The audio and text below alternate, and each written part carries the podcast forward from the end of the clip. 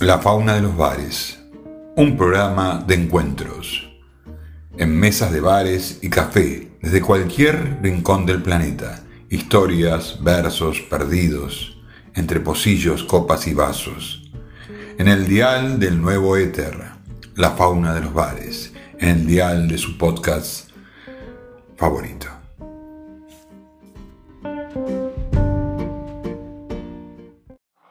Avellaneda.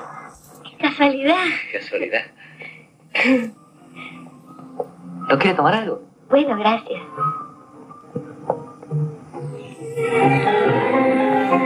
Ahí hay lugar.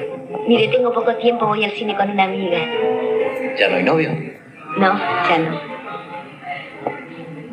Bueno.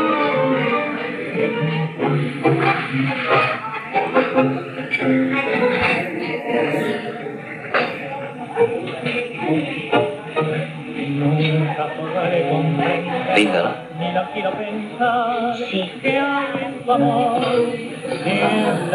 Buenas tardes. ¿Qué van a tomar? Un té, por favor. Café, bien sé.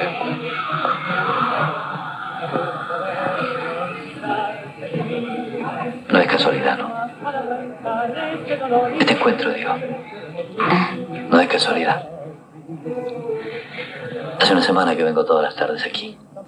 Usted dijo una vez que siempre pasaba por aquí cuando iba a casa de una amiga, ¿se acuerdan?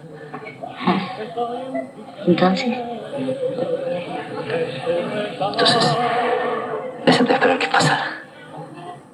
¿Por qué?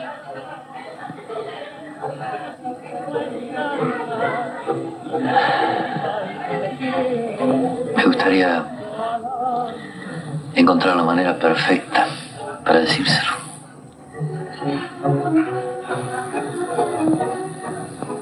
Yo creo que estoy enamorado de usted. A mí lo más lógico hubiera sido callarme la boca. De todos modos, pase lo que pase, haga cuenta que es un homenaje. Y por favor no se sienta molesta ni obligada a nada.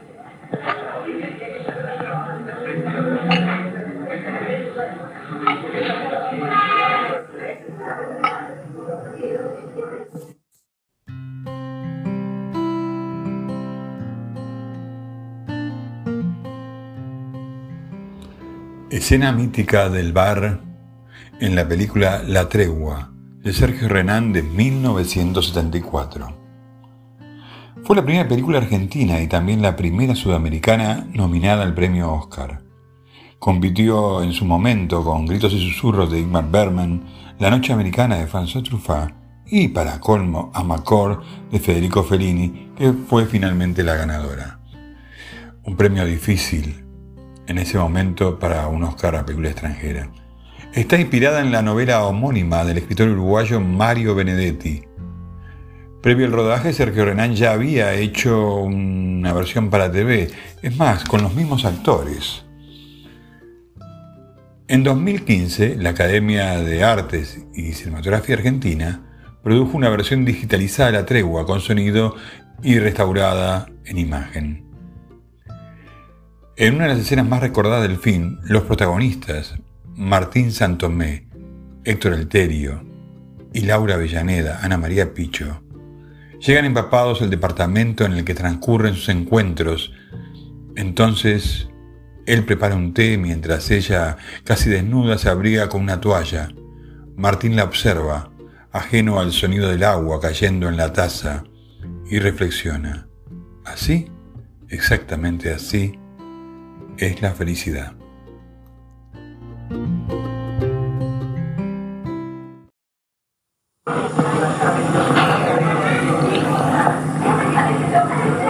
Yo creo que empecé a darme cuenta el día que la primera vez que la acompañé hasta el colectivo, el día que hablamos de su novio. ¿Se acuerda? Sí, me acuerdo. De la pelea.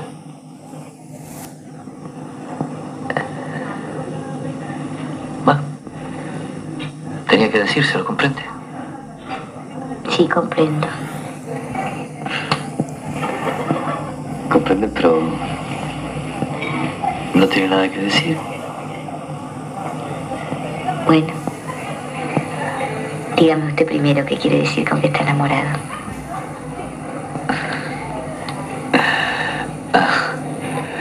Creo que me voy a sentir más ridículo todavía. Usted no quiere hacer el ridículo, pero yo tampoco. Estar enamorado puede querer decir muchas cosas para los hombres. Bueno, ponga lo mejor de esas cosas.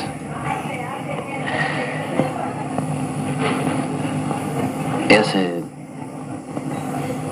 sentir muy mal decírselo, pero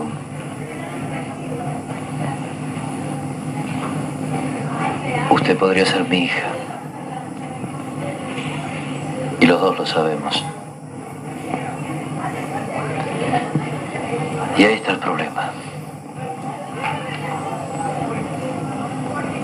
¿Qué puedo ofrecerle yo? Noviazgo. Dentro de diez años voy a cumplir sesenta. Lo que le propongo entonces es eh,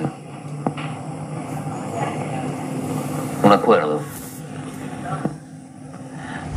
Un convenio, si quiere, entre, entre lo que yo siento, entre mi amor y su libertad.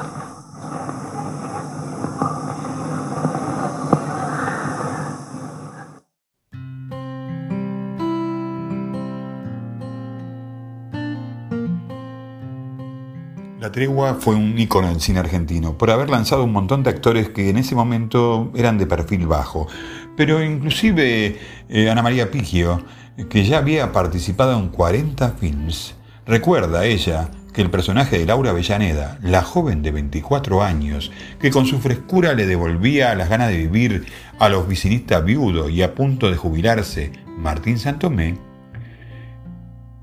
ese personaje la va a acompañar por siempre como un amuleto. Ella recuerda en una entrevista a un diario argentino: he filmado muchas películas y me han tocado roles maravillosos a lo largo de todos estos años de trabajo, pero Avellaneda la llevo grabada en mi corazón.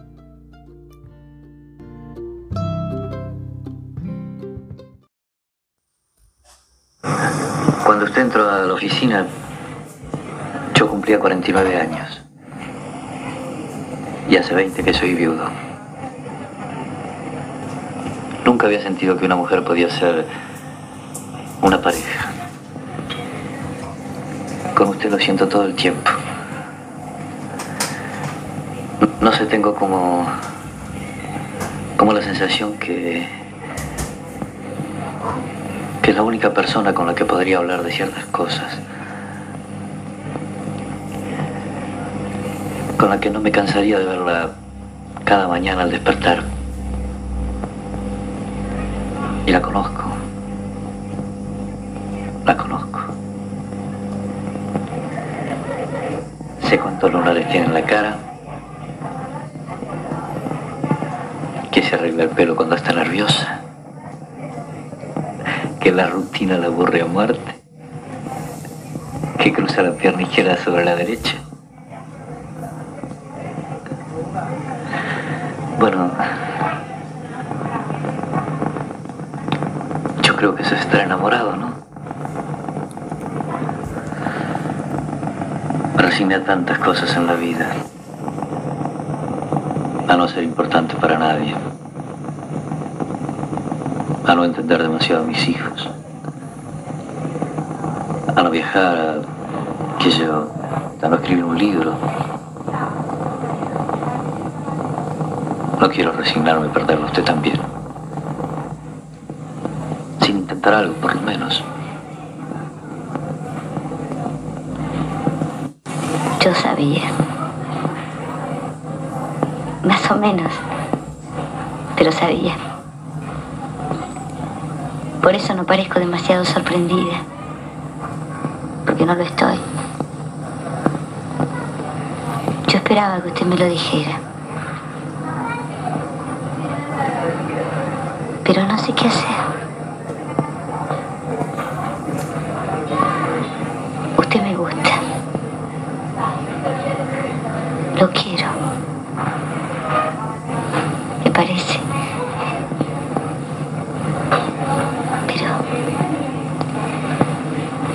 tan complicado, ¿no es cierto?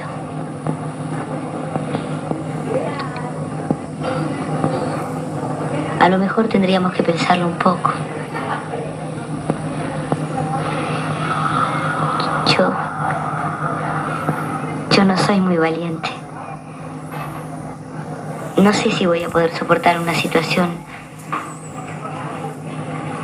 un poco rara, ¿no?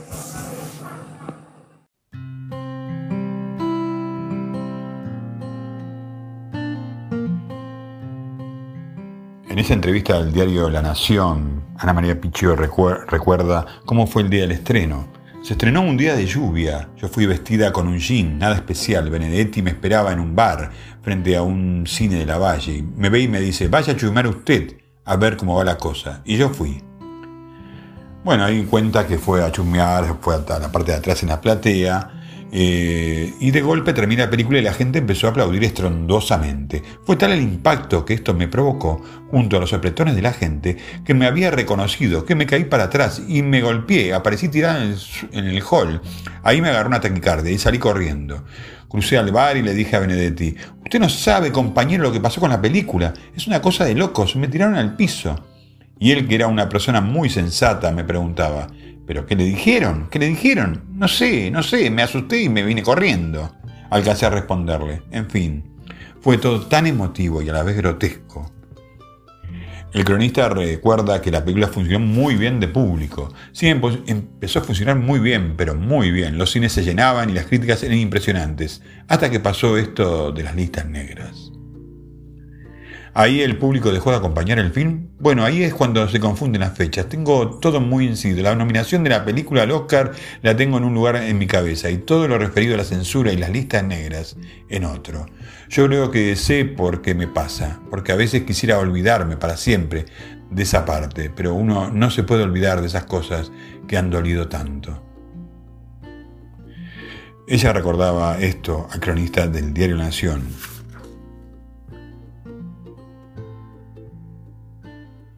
A esta altura todos hablan de La Tregua como una leyenda. Sí, totalmente, dice ella. Existe como una leyenda La Tregua. Yo hago notas con chicos de quince y diecisiete años y todos me preguntan sobre la película. Pero ¿cómo puede ser? Existe una tercera generación de público interesada en La Tregua. Más que interesada, diría yo, fascinada. En otra parte, recuerda su relación con Héctor Alterio. En los momentos límites del ser humano, uno sabe quién es quién. ¿Cómo es su relación con Alterio?, le pregunta el periodista. Única. La Tregua nos hermanó para siempre. Fíjate lo que pasa entre nosotros. Yo lo llamo sin falta todos los veinte de septiembre, que es el día de su cumpleaños, y él me atiende con un Avellaneda. Habla San Tomé. Es que La Tregua es como, qué sé yo, como si lo habíamos parido, y ella a nosotros.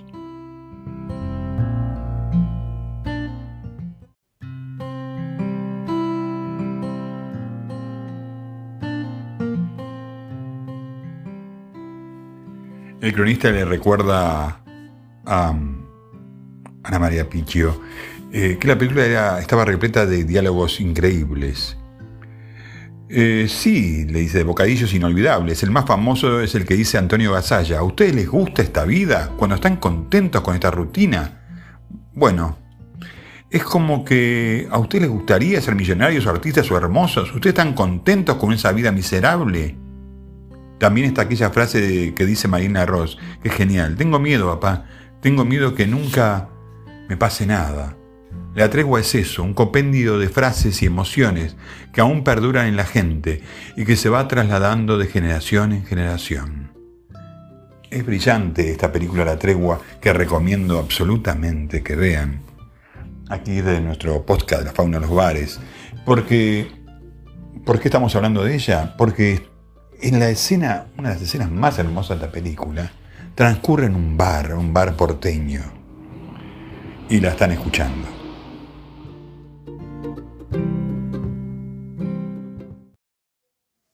A lo mejor tendríamos que pensarlo un poco. Yo... Yo no soy muy valiente. No sé si voy a poder soportar una situación un poco rara, ¿no? Me gustaría ser más vieja. O que yo fuera más joven. No. Usted es como es porque tiene la edad que tiene. Pero yo no sé. Hay tantas cosas que no me gustan en mí.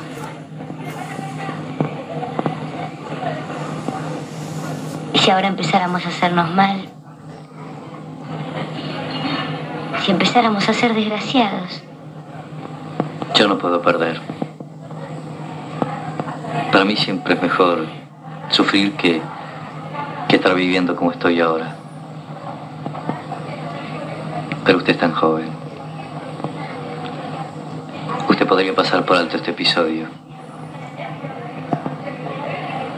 No. Me parece que ya no podría.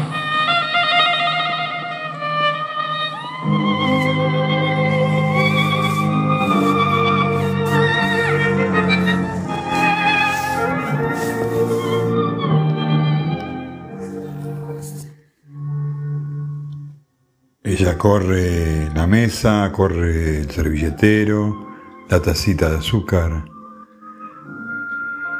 y le da la mano a él como símbolo, como sello del comienzo de algo.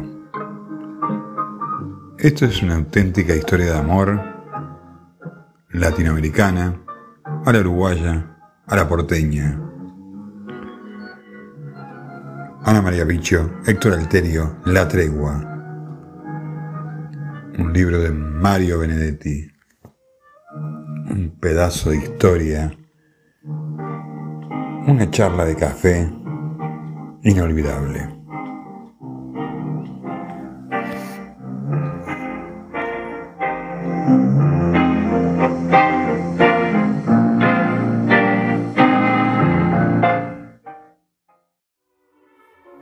Historias de bares de Montevideo, donde justamente nuestro querido Mario Benedetti escribió gran parte de La Tregua, sentado en una mesa, no sé si en alguno de estos.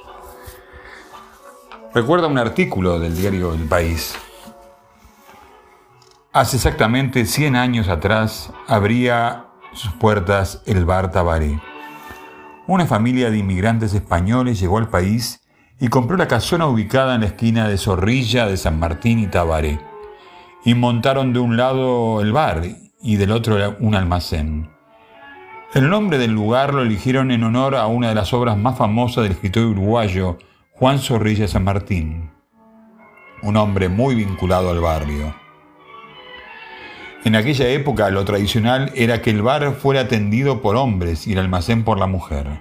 Contó Germán, uno de los socios del bar, al igual que en el caso de la Giralda, o la Giraldita, hoy el mobiliario en el Tabaré se conserva casi tal cual como desde hace un siglo.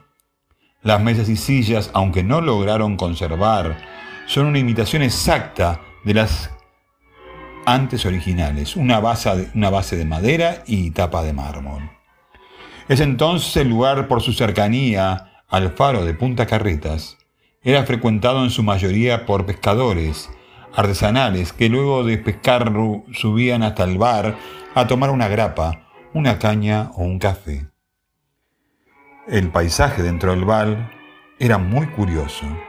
Los costados de las mesas, las paredes y las ventanas solían ser tapizadas de cañas de pescar, expresó Germán. Por la década de mil novecientos noventa, este tipo de bares almacén entró en decadencia. Y fue entonces cuando debió reconvertirse, manteniendo la infraestructura y la esencia original. Pasó a ser un bar y restaurante, y se eliminó el almacén. Fue en esos años, y hasta principios del dos mil, que el bar tuvo un gran auge, y según Germán fue un boliche famosísimo y de moda en Montevideo. Por las mesas del Bar Tabaré han pasado varias personalidades, del campeón mundial Obdulio Varela, que según cuentan, iba a tomarse grapas y cañas, hasta Gardel, y más acá en el tiempo, Eduardo Larbanois, Francisco Andreu, Rubén Rada, Julio Corbeni y el famoso guitarrista Alfredo Zitarrosa. Bar Tabaré, un bar de Montevideo.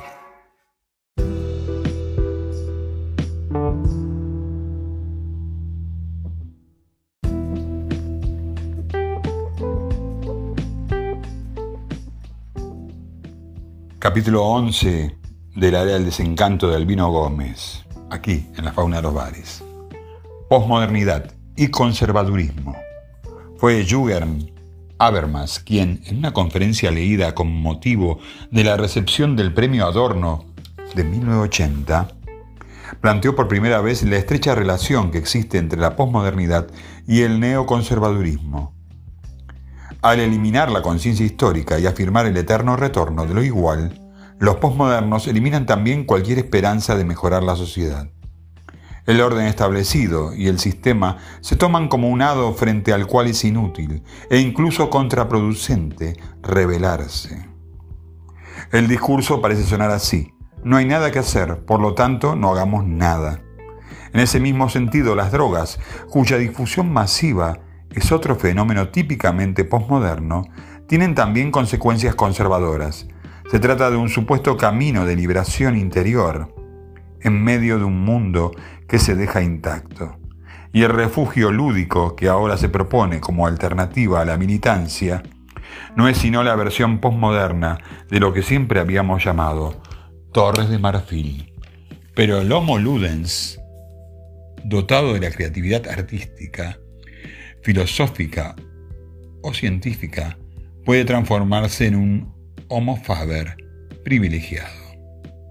Esta historia, por supuesto, continuará.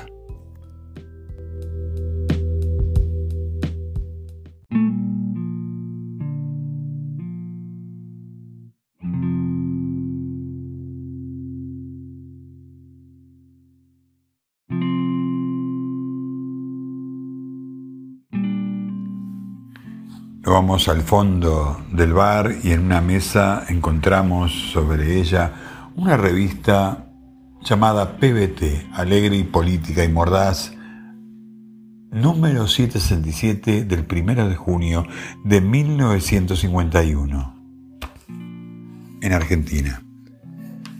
El artículo Charlas de Café, la página ciento dieciocho, por el Zurdo Pardales, Luz Mala se titula. Escuchen esta leyenda.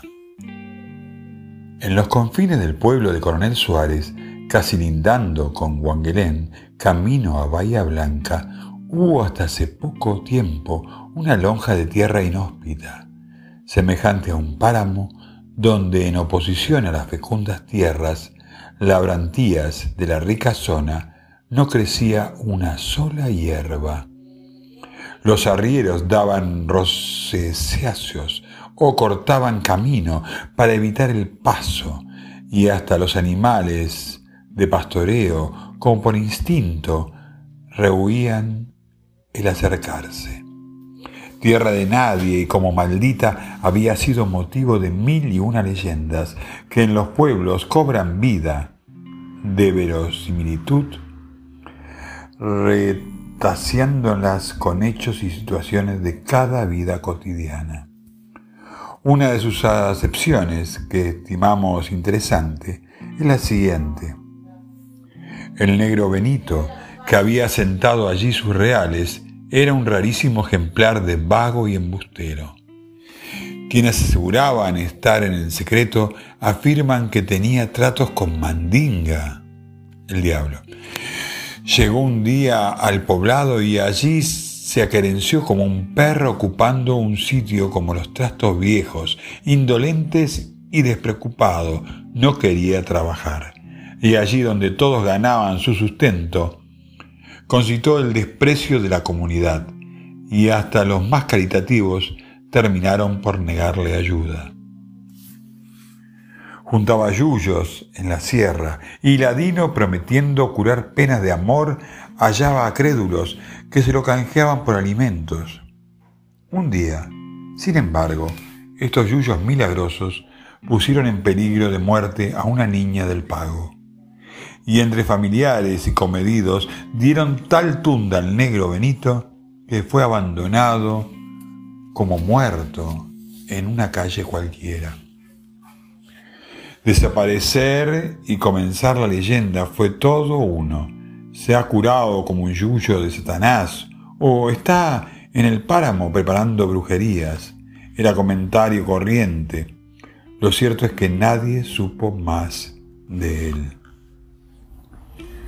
El aullido nocturnal de la jauría y la fosforescencia de los huesos de reses robadas hacen que parezca la luz mala. Y la gente pueblerina sienta verdadero espanto por estas lonjas de tierras malditas, incultas, como vergonzantes, entre el magnífico verdor de la pradera. Y cada aullido que repite su eco entre las sierras trae la sentencia de algún viejo vecino. Es el ánima del negro Benito que anda penando todavía.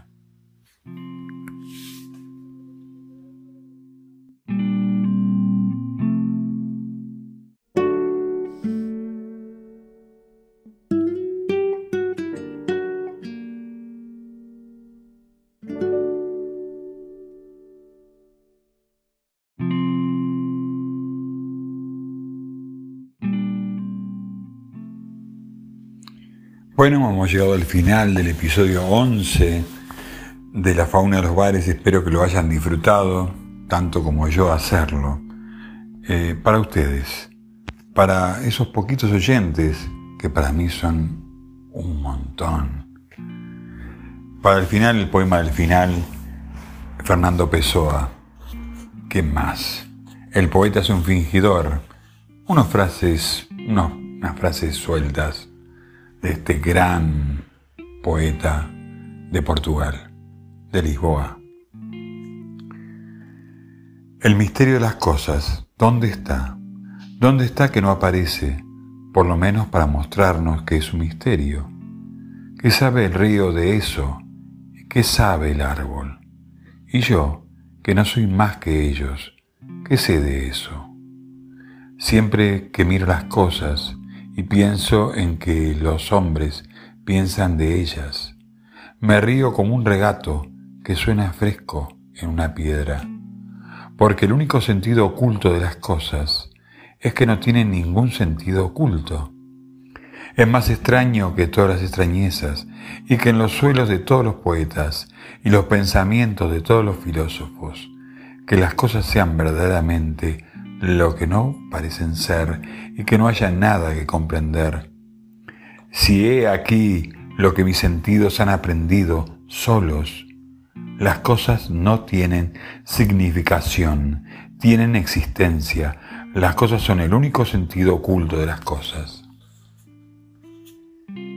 Pasa una mariposa por delante de mí, y por primera vez en el universo me doy cuenta de que las mariposas no tienen color ni movimiento, así como las flores no tienen ni perfume ni color.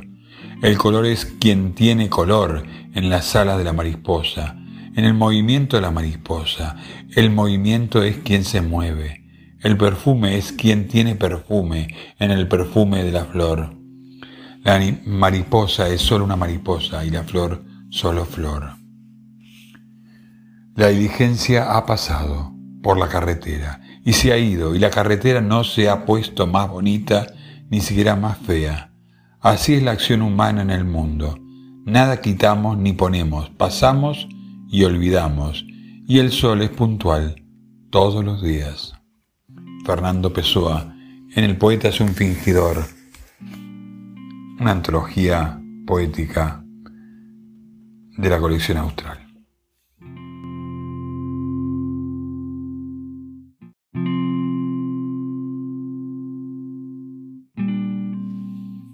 Finalmente, buenas noches, buenas tardes, buenos días, en la hora que estén ahí escuchando.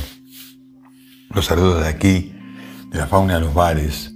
Hasta la próxima, aquí, en la red, en el éter eterno de tu podcast favorito.